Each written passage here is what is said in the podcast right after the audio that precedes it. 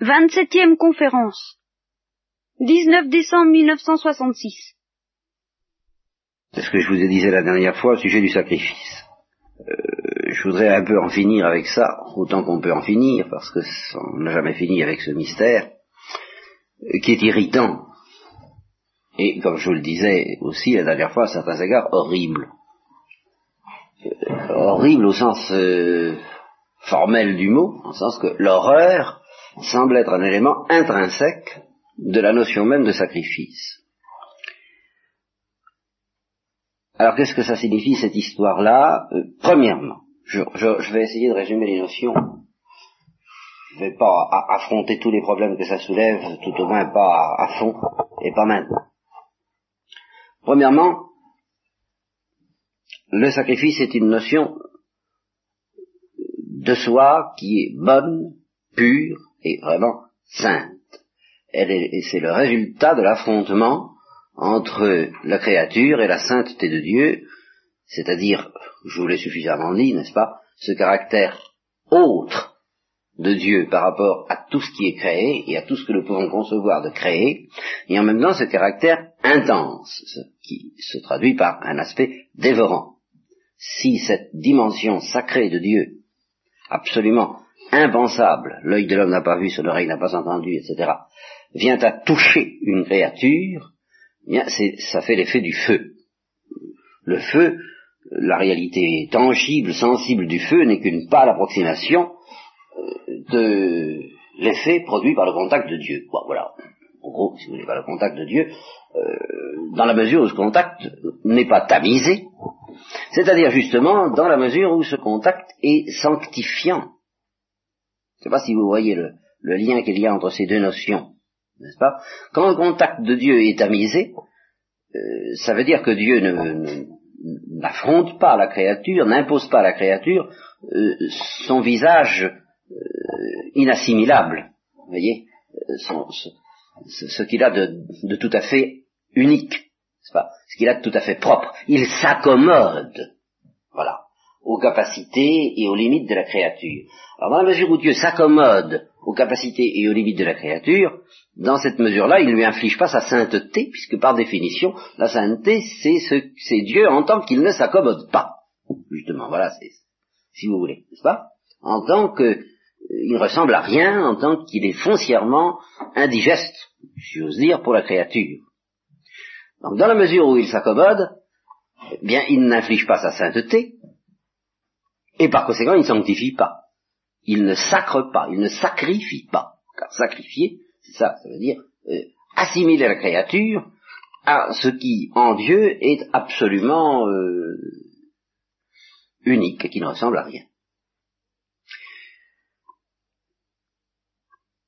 Alors quand Dieu sanctifie, c'est-à-dire quand il inflige à la créature le contact de ce qui ne ressemble à rien, alors évidemment il sacrifie, c'est-à-dire qu'il brûle, et que ça comporte un aspect de destruction.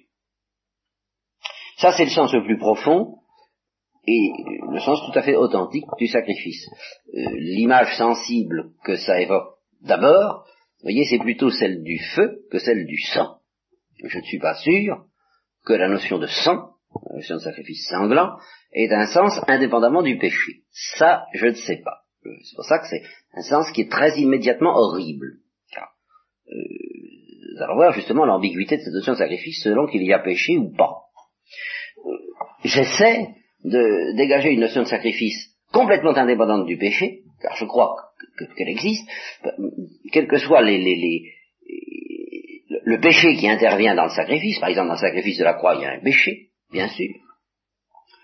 Et quel que soit le péché qui intervient dans les coutumes des peuples auxquels Dieu s'est plus ou moins plié quand il a consenti à ce que son peuple accomplisse des sacrifices et même quand il a encouragé à le faire et qu'il a légiféré pendant longtemps sur la nature des sacrifices, quelle que soit la part du péché là-dedans, je pense qu'il peut y avoir une dimension du sacrifice qu'on peut dégager indépendamment de tout péché, en toute innocence et en toute pureté.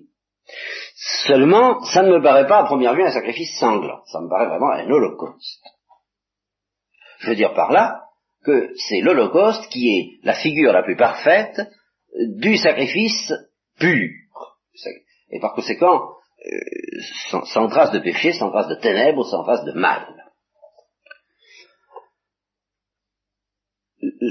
Ce qui arrive à une créature lorsque Dieu l'a fait entrer dans sa propre vie, dans son propre bonheur, dans son propre repos, la transformation qu'elle doit subir pour passer d'une vie qui est naturelle et par conséquent profane à une vie divine et par conséquent sacrée, c'est ça euh, qu'on peut appeler le sacrifice au sens euh, tout à fait euh, divin, sacré, pur, vertueux du mot. Et alors en ce sens-là, il est valable pour les anges comme pour les hommes. Les anges ont eu, qui sont des esprits purs, à connaître cette horreur. Et ici, il faut que je reprenne le mot horreur. Voyez? Et il est Saint Jean de la Croix, qui, quand il décrit la manière dont, euh, à la suite des purifications qu'elle subit justement, une âme pénètre dans la vie divine, eh bien, il parle d'horreur. Il dit, elle éprouve une véritable horreur. Alors, on peut être tenté de dire, ben, elle éprouve une certaine horreur euh, parce qu'elle est pécheresse. D'abord, c'est l'horreur de son péché que Saint Jean de la Croix décrit longuement quand il dit que l'âme se voit dépouillée de tout bien, euh, incapable, enfin, euh, bête, immonde et abominable, incapable d'accéder à Dieu, incapable d'être aimé de Dieu et incapable d'aimer Dieu. Évidemment, quand, quand, on se voit comme ça, ça provoque une certaine horreur, mais c'est évidemment une horreur liée au péché. Certes.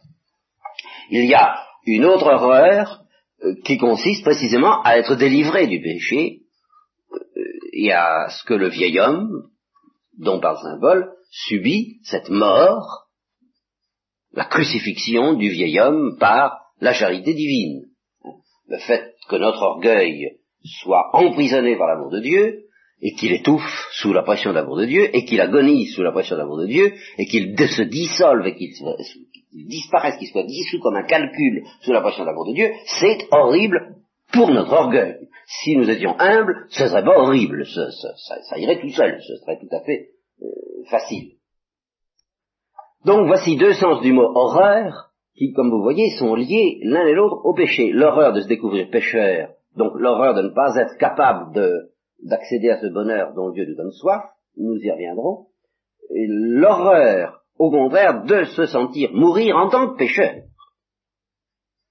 Bon, ces deux choses-là, ces deux horreurs-là, euh, dans les conférences spirituelles du mercredi, euh, un jour viendra où nous en parlerons en détail.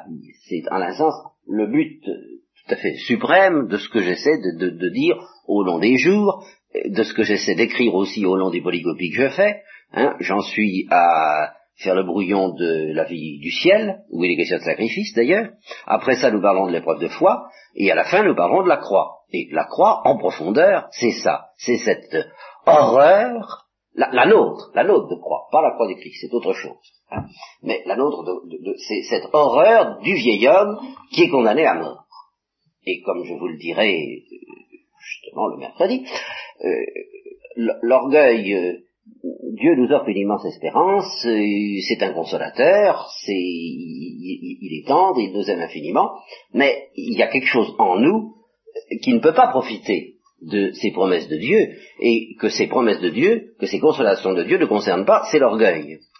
Quand Dieu nous dit prenez confiance, il ne dit pas à notre orgueil, évidemment. il le dit à notre amour, il le dit à notre foi, il, le dit à notre humilité, mais il ne dit pas à notre orgueil, euh, prenez confiance, hein, évidemment. Alors qu'est-ce qu'il dit à notre orgueil? Eh bien, tu n'as qu'à mourir.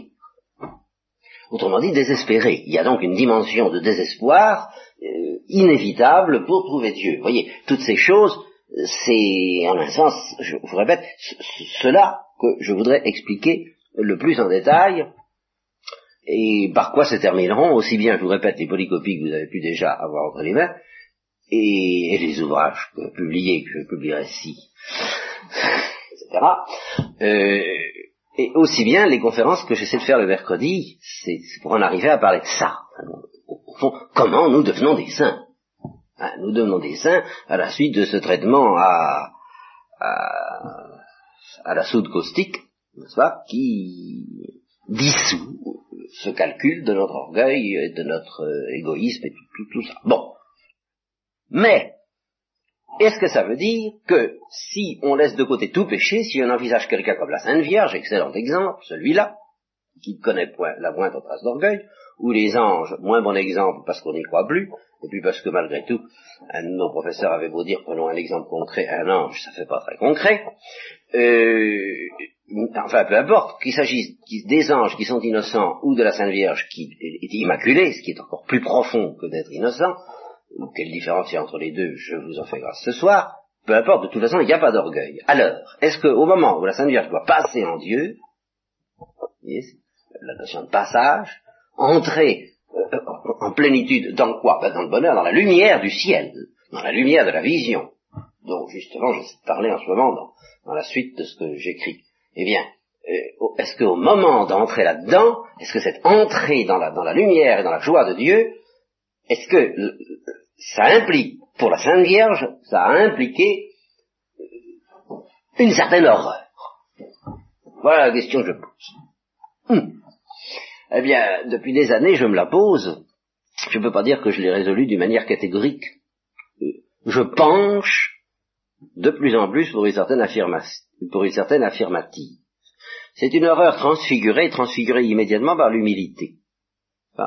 mais euh, c'est quand même, je crois qu'il y a une dimension métaphysique et divine de l'horreur, euh, euh, en sens qu'une chose aussi étrangère que Dieu, tant que justement elle, nous reste étrangère, tant que nous ne sommes pas habitués. Ah, dès qu'on est habitué, c'est fini. cette horreur est immédiatement transfigurée en splendeur et, en joie et en béatitude, bien sûr. Mais le premier contact, le premier choc, pour une pauvre créature, quelle que soit la délicatesse avec laquelle Dieu s'y prend, me paraît comporter une certaine horreur. Maintenant, c'est une question qui reste très difficile. Où se loge cette horreur? Est-ce qu'elle se loge exactement au moment de l'entrée au ciel? Je, Ça m'étonnerait. En ce qui concerne la Sainte Vierge, j'ai beaucoup de mal à euh, introduire la moindre horreur le jour de l'Assomption. Vous voyez, ça, ça, me paraît vraiment impensable. Mais alors, où introduire cette horreur? Eh bien, je pense que tout le long de sa vie, la Sainte Vierge a grandi dans la lumière de Dieu, tout en restant dans l'obscurité de la foi, selon un mystère dont précisément j'ai envie de parler, euh, c'est tout ce que j'essaie de dire. Hein.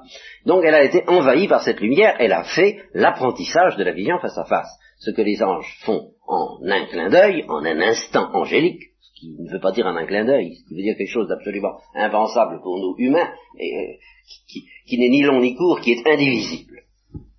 ce que les anges font en un instant angélique, euh, l'homme, la créature humaine, la Sainte Vierge par conséquent, le fait au long des jours et des années l'apprentissage de la joie de Dieu et de la lumière de Dieu et de la béatitude de Dieu. Ben, c'est un apprentissage. Et en un sens, c'est tout le sens de la vie humaine, de notre vie humaine à tous, faire l'apprentissage du ciel. Eh bien, je crois que cet apprentissage comporte, tant que nous ne sommes pas justement dans la vision, deux faces.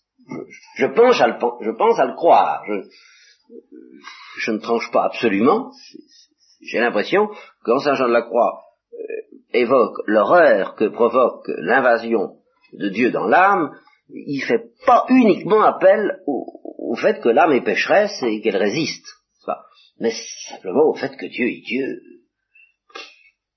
Dieu est Dieu, que nous sommes de pauvres êtres. Hein. Alors, Dieu arrange les choses maternellement et tendrement, je le dirai aussi, euh, j'y insisterai beaucoup, mais il a beau arranger les choses, il ne peut pas nous dispenser totalement, je ne crois pas, euh, de cette euh, dimension, je ne sais pas comment la nommer, c'est horrible n'est pas un mot absolument juste, disons agonisante, disons, oui, cette saveur de mort, voyez, c'est une saveur de mort et c'est une saveur de vie. C'est une saveur de mort parce que c'est une vie trop disproportionnée avec la nôtre et qu'elle impose silence à notre manière de vivre à nous, à notre manière de penser, à notre manière de sentir en particulier. Si je vous parlais du ciel, ce que je ferais tout de même, je vous expliquerai un jour qu'il n'y a pas d'émotion au ciel. Ça peut paraître absolument extraordinaire, ça. Hein Il n'y a pas d'émotion au ciel. Est-ce que ça veut dire qu'on sent rien? Mais non. Euh, les émotions disparaissent au ciel par excès. Et les saints éprouvent quelque chose de cela, en ce sens que, au début, si vous voulez, Dieu les emballe. Alors c'est les, les, grandes fièvres, c'est les grands enthousiasmes, c'est les grandes pénitences aussi chez ceux qui, euh, les pères du désert par exemple. enfin, c'est l'emballement dans lequel on est prêt à faire des folies pour Dieu. Et puis on, on, veut que Dieu vienne tout de suite. Et puis que ça, et puis, et puis, et puis, et puis on, euh, hein, euh, bien, tout de suite. Et alors, quand Dieu euh, approche davantage, les, saints manifestent qu'ils ne peuvent plus vibrer. Ils ne peuvent plus vibrer parce que c'est trop. Euh, ils, se rendent compte que c'est de la niaiserie, que la joie humaine est de la niaiserie face à la splendeur de Dieu. Ils s'en rendent compte vitalement, expérimentalement, n'est-ce pas? Alors, cette splendeur de Dieu est telle, cette joie de Dieu est telle qu'elle impose silence à leur cœur non pas parce qu'il lui interdit de fonctionner, mais au contraire parce qu'il est, immergé dans, une telle intensité affective, car je ne dis pas d'émotion, je ne dis pas, il n'y a pas de vie affective, il y a au moins une joie telle, la, joie est telle que le cœur ne veut plus réagir. C'est pas possible. Comment vous exprimez ça autrement? Euh, Là, je ne parle pas de la dimension sacrificielle et horrible. Je, dis simplement, ah oui, c'est ça. Dans l'émotion humaine, oui, c'est ça. Dans l'émotion humaine, il y a toujours un trouble. Même si c'est une émotion dite sainte. Il y a toujours un trouble. Et, et c'est pas un trouble moral, c'est pas une, pas une note péjorative. En quoi consiste ce trouble? Tout simplement que dans notre condition terrestre, les émotions ont toujours une certaine autonomie par rapport à l'affectivité spirituelle. La joie, la joie spirituelle, la joie de la raison et la joie de la volonté ne, ne règnent pas euh, absolument sur nos sur les émotions. Si justement la joie de la volonté régnait absolument sur l'émotion, eh bien il n'y aurait plus d'émotion. Parce ce qui caractérise l'émotion, c'est toujours une certaine autonomie, hein, comme ça, n'est-ce pas, par rapport à l'esprit, finalement, par rapport à l'affectivité purement spirituelle. Ben, c'est cette autonomie qui disparaît au ciel. Et ça ne veut pas dire qu'on sent rien. Mais ça veut dire qu'il n'y a plus la, chair euh, obéit totalement, que si c'est la chair ressuscitée, ou s'il n'y en a pas, évidemment, dans le cas de l'âme séparée, mais euh, après la résurrection, la, chair participe à la joie de l'esprit, mais d'une manière absolument réglée par l'esprit, et ceci, non pas pour qu'elle se tienne tranquille, la chair, parce que la chair se rend très bien compte, ou l'esprit se rend très bien compte, que si la chair essayait d'avoir sa petite autonomie comme elle l'avait sur la terre pour, pour participer euh, à sa manière à la joie de Dieu, eh bien ce serait ridicule, ça ne serait pas proportionné. Vous voyez, la, la, joie spirituelle et la joie et, l'envahissement par la joie de Dieu est telle, est tellement écrasant que ça écrase toute émotion. Bon, si je peux...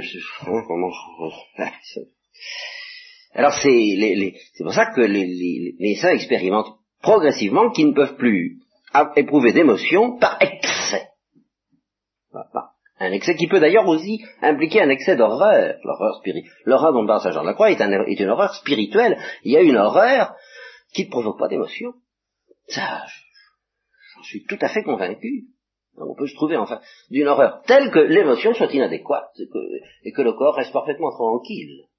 Parce que c'est une horreur purement spirituelle. Mais il y a aussi une joie qui euh, provoque le même résultat. Et il existe, alors si vous voulez, euh, soit dit d'entre nous, j'ai l'impression qu'un des charmes, ou tout au moins une des qualités, une des splendeurs du grégorien, ce qu'on appelle le grégorien, c'est précisément d'évoquer une affectivité dans laquelle il n'y a plus d'émotion. vous voyez, dans, dans le grégorien, ce sont des vagues qui arrivent, il n'y a, pas cette agitation, ce frémissement que vous trouvez même encore dans la musique de, Bach, par exemple. Il y a tout de même encore un frémissement. C'est encore une musique dans laquelle il y a de l'émotion. Dans le grégorien, il n'y a plus d'émotion du tout. C'est pour ça que c'est tellement décevant à, première vue. les, émotions sont cautérisées par, l'océan. Eh ben, l'océan, c'est pas l'océan de la joie, c'est pas une émotion. il n'y a pas d'agitation dans l'océan de la joie. Et il y a aussi l'océan de l'horreur. Ça, c'est une autre histoire. Bon. Eh bien, justement, quand il s'agit de passer de l'état où il y a des émotions à l'état où il n'y en a plus, par, par excès de joie, hein, eh bien, il y a une certaine horreur, ou si vous voulez, une certaine mort du cœur qui sent qu'il ne va plus pouvoir fonctionner comme avant. Je ne sais pas si je vous ai jamais raconté, euh, depuis le temps que j'en parle, on m'a dit que je ne l'avais pas raconté, l'histoire des trois visages d'Ève. Un film que j'ai vu en Suisse et qu'on ne projettera certainement jamais en France parce que il procède un peu de la candeur psychanalytique des États-Unis. je veux dire par là qu'aux États-Unis, euh, on croit à la psychanalyse avec la candeur avec laquelle au catéchisme on croit au enfant Jésus, quoi. Enfin, c'est à peu près ça. Et ce film est tout imprégné de cette candeur. Alors ça passera pas en France où on ne respecte rien, même pas la psychanalyse. Alors, les trois visages d'Ève racontent euh, une histoire très extraordinaire d'une hystérique, euh, d'une hystérique totale avec des doublements de personnalité. Vous savez que dans le dédoublement de personnalité, vous savez peut-être qu'il ben, y a deux personnalités. Bon. Et euh, en général, une des deux personnalités se souvient de l'autre et l'autre ne se souvient pas de la première. Ou plutôt c'est la seconde qui se souvient de la première et la première ne connaît pas la seconde, plus exactement. Elle ne la connaît pas. Alors elle s'en souvient pas. Tandis que la seconde se souvient de la première. Autre caractéristique de ces personnalités euh, successives, elles sont antinomiques. Elles sont opposées l'une à l'autre. Et dans le cas en particulier des trois visages d'Ève, la, première personne, apparemment normale, celle qui euh, euh, est, connue au début de l'histoire, est essentiellement terne, poussiéreuse, triste, vertueuse, n'est-ce pas? Vertueuse domestique, voyez-vous comment Il y a des vertueux domestiques. Bon, et puis alors, elle a des maux de tête, de temps en temps, elle a des maux de tête et des trous, des passages à vide où elle se, puis au bout d'un certain temps, elle se réveille et puis elle ne sait pas ce qui s'est passé. Et ce qui s'est passé, c'est que pendant des périodes qui vont en s'allongeant, jusqu'à 24-48 heures, alors elle est devenue euh, une excitée. une déchaînée, un personnage complètement amoral ou immoral, qui court dans tous les cabarets de la ville, qui fait les 400 coups, et qui connaît, ah, alors c'est ça qui est très intéressant, qui connaît l'autre, celle dont elle sort, et qui la déteste. C'est son ennemi. Elle lui donne un nom, elle l'avait prise, euh, et puis alors voilà, elle fait les 400 coups, et puis, brusquement, à la suite d'un choc quelconque, euh, dirons-nous qu'elle se réveille, en tous les cas, l'ancienne revient et se met à pleurer en se disant, qu'est-ce qui m'est arrivé, où suis-je? À un moment donné, elle se réveille en plein cabaret, euh, en pleine nuit, de, de danse, c'est pas ce qu'elle fait là. il faut la ramener, alors son mari entre dans des rages folles, il le dire, il l'a fait examiner par le médecin, qui euh, bon, alors, qui fait ce qu'il peut, et euh, alors on passe de l'une à l'autre, c'est extrêmement c'est très poignant parce que c'est admirablement bien joué. L'actrice qui ça joue très bien et on, voit, l'impression qu'on voit le mystère de, l'être humain. On se dit, ben, qu'est-ce que c'est que l'être humain? Alors ce qui fait l'intérêt de ce film, c'est qu'il offre euh, un début de réponse, enfin, inattendu et admirable. Alors, euh, comment ça se présente? Eh les, successions se font de plus en plus fréquentes. La, appelons-la la blanche et la noire, si vous voulez, la noire c'est la folle, bien, ou la folle et la sage, les vierges, les vierges folles, n'est-ce pas? Alors, la folle devient de plus en plus enragée contre la sage, et alors, un jour, elle dit, ah oui, alors un beau jour, ouais, je, m'embrouille, hein, vous savez, ça fait longtemps que je l'ai vu, Alors, un beau jour, il se passe un phénomène extraordinaire. Le, médecin surveille, euh, il enregistre euh, dans quel cas elle est dans tel état, la fréquence des crises, la fréquence des changements. Puis alors, un beau jour, le médecin voit arriver une troisième femme. C'est ce que s'appelle les trois visages d'Ève. Et alors, ce qu'il y a d'extraordinaire, c'est que cette troisième femme est normale.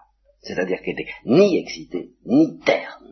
Et alors, c'est ça qui est fantastique dans la découverte de ce, de ce film, que, ce film fait découvrir, c'est que ni le personnage terne, ni le personnage excité ne sont des êtres humains complets. Ce sont des moitiés de personnalité. Et la vraie personne, c'est celle qui fait la synthèse.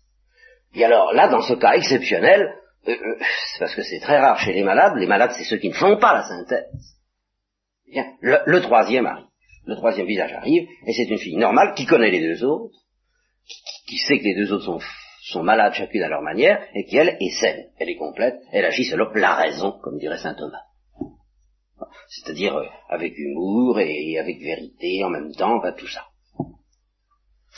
Seulement, elle redisparaît aussi de temps en temps.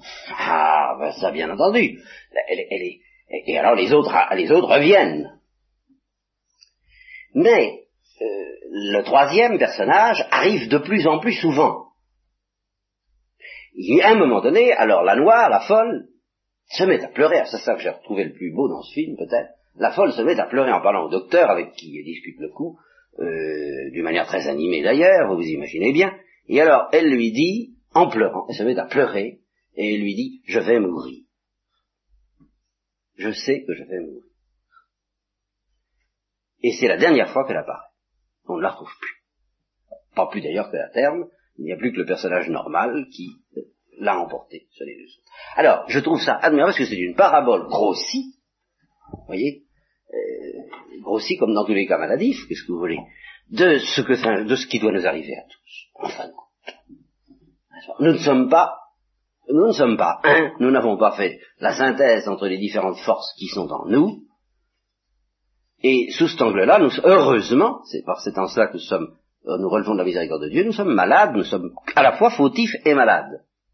Il n'y a pas à classer ceux qui sont malades d'un côté puis ceux qui sont fautifs de l'autre. Nous sommes tous l'un et l'autre à la fois. Et dans la mesure où nous sommes un peu malades, ou c'est tout de même pas entièrement notre faute, eh bien nous relevons de la miséricorde de Dieu, qui cherche à nous donner la troisième personnalité, mais à travers la mort. C'est une véritable mort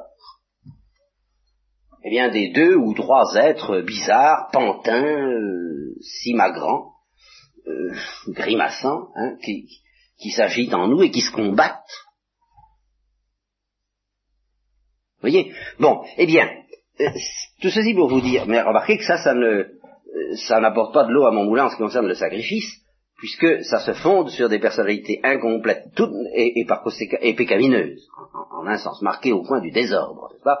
Ce qui l'horreur que connaît justement la folle à un moment donné, c'est l'horreur de la mort, et, c'est en réalité, pour celle qui est saine, c'est évidemment l'heure de la libération.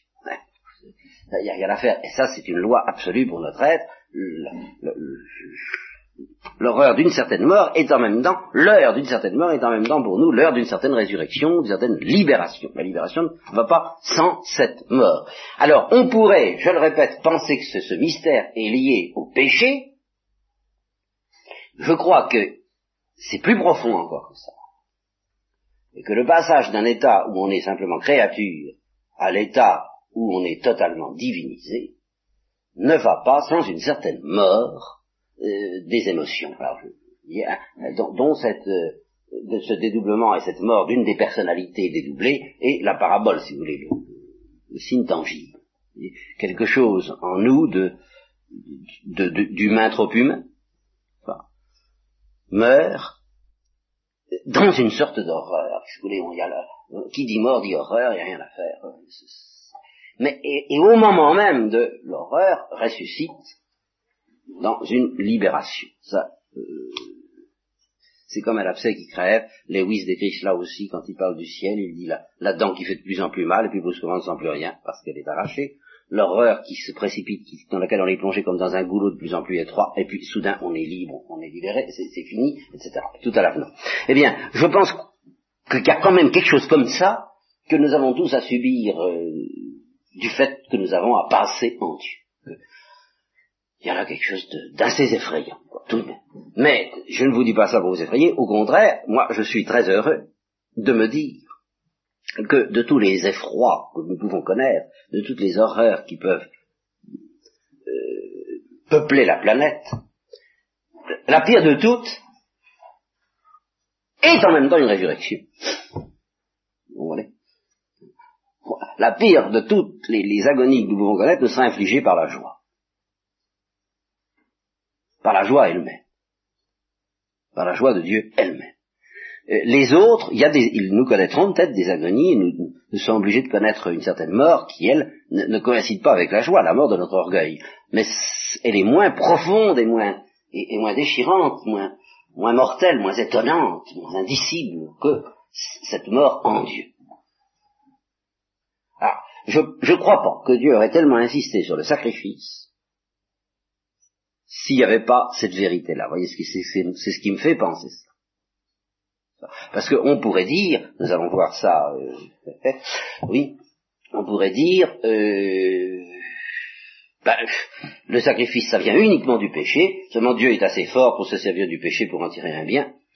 Je vois pas dans ce cas pourquoi il aurait, évidemment, il, peut il pouvait faire reposer le salut du genre humain sur un péché plus horrible que tous, mais pourquoi? Pourquoi? Si ce n'est parce qu'il y a tout de même une ambivalence de la notion de sacrifice. Alors, comme je vous le disais hier, ça c'est le, sacrifice pur. Et quelle que soit la profondeur d'obscurité et, bon, disons à la suite des Saint Jean de la Croix, d'horreur ou d'agonie ou de mort qu'implique ce sacrifice, euh, il ne doit pas, il ne devrait pas nous faire peur, puisqu'il nous est infligé par la vie. C'est la vie infinie qui euh, emporte, qui étouffe la vie, la vie limitée et relativement mesquine, qui est toujours la vie créée par rapport à la vie du, Créateur. Donc c'est pas une chose qui peut nous faire peur. D'abord c'est Dieu, puis c'est maternel. mourir en Dieu, c'est une destinée enviable, quels que soient les aspects phénoménologiques de la question. N'est-ce pas? Euh, et, encore une fois, ces aspects ne sont pas uniquement des aspects négatifs. Non seulement quand tout sera fini, mais au moment même où tout commence, c'est quand même la vie qui nous donne la mort, c'est pas une mort tout coup. Hein?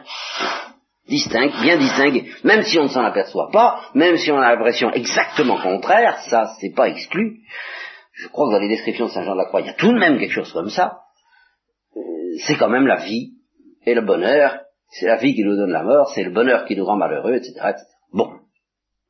Mais alors, alors, il y a aussi le péché. Bien. Alors là, je ne veux pas insister trop là-dessus. Parce qu'en effet, euh, c'est ça qui est étonnant dans la pédagogie divine au sujet du sacrifice. On dirait que dans le sacrifice, il y a euh, deux choses à regarder et qu'il y en a une qu'il faut surtout pas regarder. Et, l'autre qu'il faut regarder. Alors, ce qu'il faut pas regarder, c'est ce que j'appelais la dernière fois la rage n'est-ce pas, la rage meurtrière, d'où procède le sacrifice. C'est quelque chose de très mystérieux et qu'il faudrait là encore définir au plan spirituel avant de le définir au plan humain. Et euh, il faudrait le définir comme de la jalousie. Remarquez bien que dans, la Bible, le, meurtre commence avec la jalousie. Caïn est jaloux d'Abel. Et nous verrons euh, dans les nombres l'obstination épouvantable avec laquelle euh, un certain nombre de gens de du peuple d'Israël sont jaloux de Moïse. bon. Eh bien, je crois qu'en effet, pour celui qui, mettons ça au conditionnel, n'est-ce pas, se révolterait contre Dieu, n'accepterait pas les conditions de son bonheur, euh, une certaine jalousie mystérieuse et terrible s'établirait. Et cette jalousie, ça n'est ni un désir surnaturel de Dieu, puisque ce désir surnaturel suppose la grâce, et que celui qui s'est rejeté de loin de Dieu ne peut pas avoir la classe, ni un désir purement naturel. C'est quelque chose qui n'est pas normal. C'est quelque chose qui résulte d'une catastrophe. La, catastrophe de quelqu'un qui était fait pour le feu divin et qui s'en est détourné. Alors il lui reste quelque chose de très mystérieux que j'ai appelé la rage, ou la jalousie, euh, et, qui, est exactement la peine du dent. c'est exactement ça. C'est pas la peine du dent n'est pas un état naturel. Si c'était un état naturel, on ne souffrirait pas. Enfin, je, peux se discuter, on souffrirait, mais, mais pas comme ça. Pas comme ça. Et comme tout de même la perte du dent porte uniquement sur la perte de Dieu, c'est pas le, reste, c'est pas le, les, fourches, les pics et les histoires des, diables cornus et fourchus, c'est pas ça. La peine du dent, c'est uniquement la perte de Dieu. Il faut donc qu'il y ait, qu'il reste dans l'âme qui a rejeté Dieu quelque chose de je n'ose pas dire surnaturel, mais enfin, de pas naturel, hein, chose de pas naturel, qui fait qu'elle reste assoiffée de cela même qu'elle repousse. Oui. Et alors, qui se traduit par une rage, pas, une rage meurtrière, euh, de sorte que tout sacrifice humain me semble une réalité ambivalente.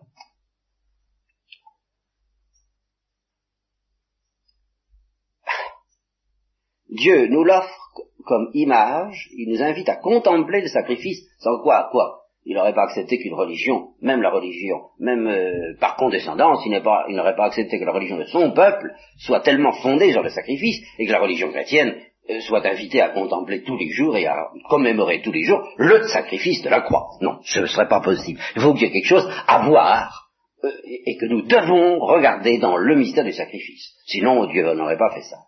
Qu'est-ce qu'il y a à regarder? C'est qu'il y a deux choses à regarder dans le sacrifice, et l'une qui ne doit pas être regardée, c'est la cruauté. C'est la cruauté euh, des immolateurs. Et cette cruauté, c'est pas seulement la cruauté de gens qui en voulaient à Jésus-Christ, euh, c'est la cruauté qui est inhérente à tous les sacrifices humains. Non, c'est tous les sacrifices humains, je ne parle pas des sacrifices euh, d'hommes, des sacrifices qu'accomplissent les hommes, même s'il s'agit de sacrifices animaux, tous les sacrifices sanglants, très exactement. Ah, il y a une cruauté qui se manifeste là-dedans et qui s'exerce. C'est pourquoi? Ça devient si facilement diabolique.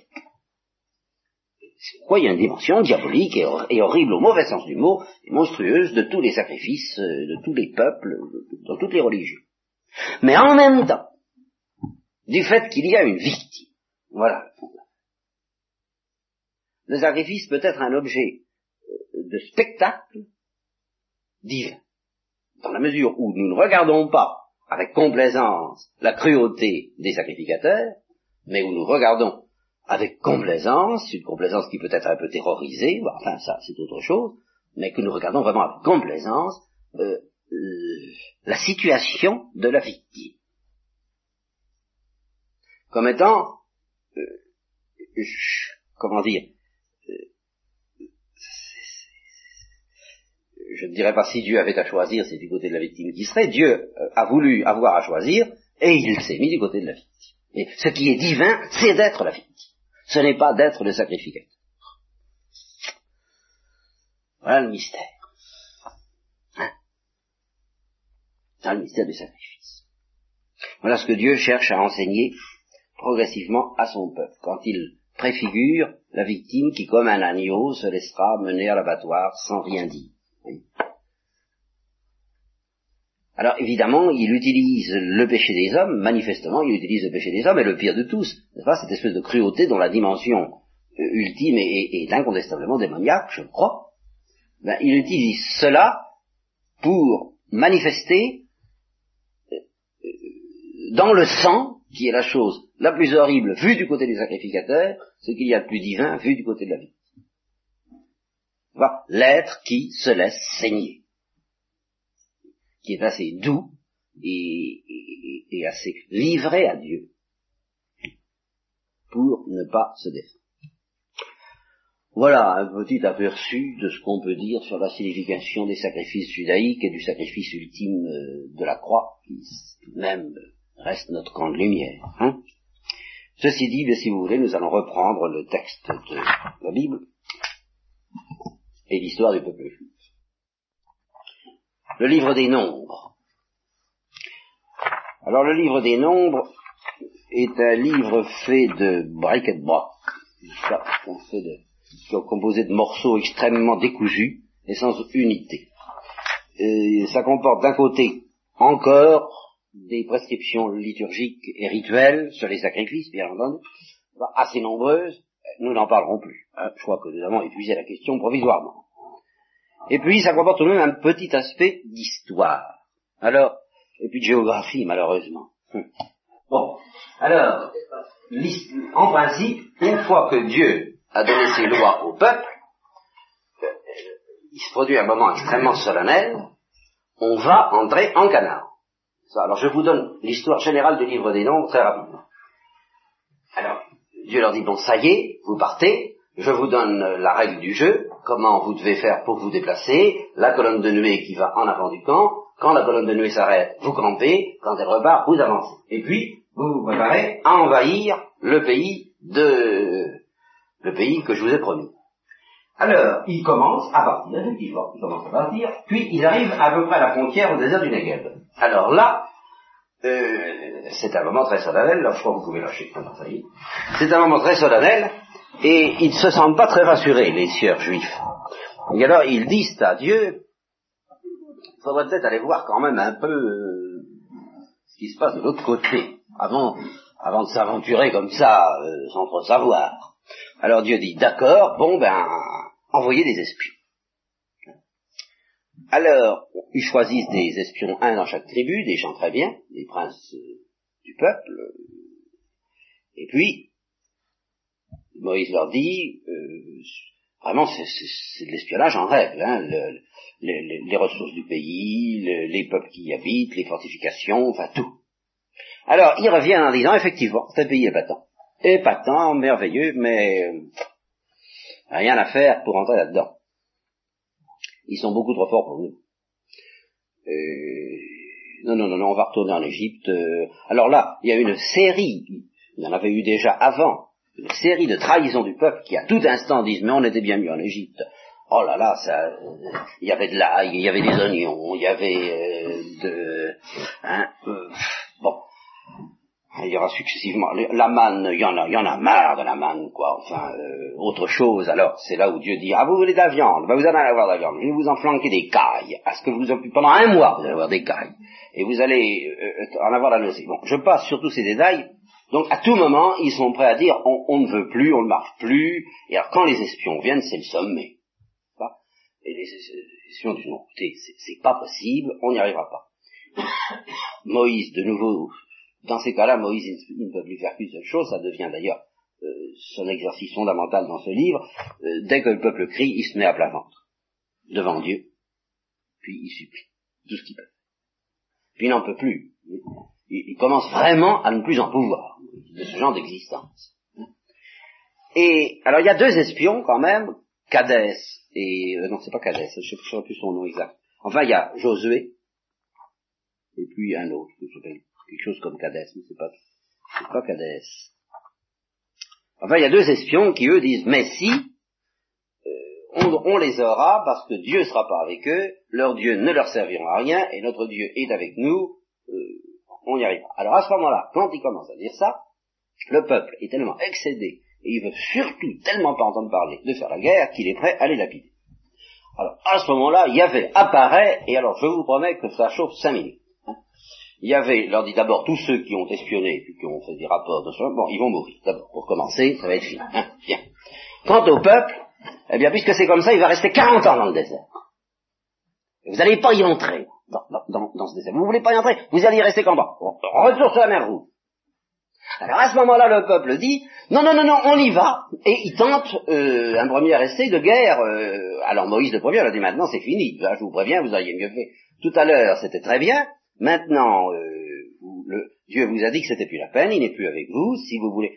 Alors le peuple, lui, il a compris, et cette fois, il dit, ah bon, j'ai compris que, oui, oui, oui, non, mais j'ai eu tort de ne pas vouloir entrer dans ce pays, on y va. Alors il fait un essai, ils se font complètement massacrer, et effectivement, pendant 40 ans, donc, il reste dans le désert. Et ces 40 ans euh, de punition sont en même temps, ah ça, euh, nous y reviendrons aussi, des temps qui, que par un prophète comme le prophète Amos, sont considérés comme des temps de grâce, et comme les temps où, au fond, Israël était heureux. Ça paraît très étrange, mais tout ça va assez bien ensemble, euh, vu ce que ce peuple est. Les meilleurs d'entre Israël eh bien, ont connu pendant ces 40 ans une existence où ils se sont sentis, où les prophètes ont senti qu'ils étaient plus près de Dieu que plus tard, quand ils ont réussi à conquérir le pays, à s'installer, à s'organiser, et surtout, catastrophe et catastrophe, à prendre un roi. Autant où vraiment ils étaient en pénitence, où ils étaient dans les purifications, n'est-ce pas? Où ils étaient dans le désert, eh bien c'est là que le prophète Amos, je crois que c'est Amos ou alors c'est Osée, je ne sais pas, dit je, je la conduirai au désert et je lui parlerai au cœur. Ces 40 ans de pénitence, eh bien, euh, pour ces prophètes, c'est ça que ça évoque. Vous voyez, comme cette histoire des nombres est à la fois, c'est toute l'histoire, voilà. Et puis alors vers la fin, euh, vers la fin, il y a encore des révoltes et ils se préparent tout de même à entrer euh, dans la terre promise. Eh bien, si vous voulez, nous en resterons là tout de même pour ce soir. Nous nous contenterons de ce, ce survol rapide du livre des nombres. Je reviendrai, j'y reviendrai la prochaine fois, je tâcherai de faire un tri des, nombreux événements, des nombreuses révoltes en particulier qui sont extrêmement saisissantes et bouleversantes quand il s'agit du, destin écrasant de Moïse, euh, de la jalousie aussi à un moment donné. Alors il y a juste, aussi euh, Marie, la sœur d'Aaron, qui dit mais enfin pourquoi que ce serait lui euh, Nous aussi on est des on est des prophètes parce que c'est une prophétesse. Alors, euh, elle est jalouse de la prééminence de Moïse. il en voit toutes les couleurs. Le pauvre homme, il n'en peut plus. Ça, manifestement, il n'en peut plus. Il est temps que ça finisse pour lui. Et d'ailleurs, effectivement, c'est en train de se terminer. Et ça se terminera par un épisode fâcheux, les eaux de Mériba, où lui-même euh, semble avoir commis, avoir douté à son tour de Dieu. Et c'est pourquoi lui-même ne verra pas la terre promise.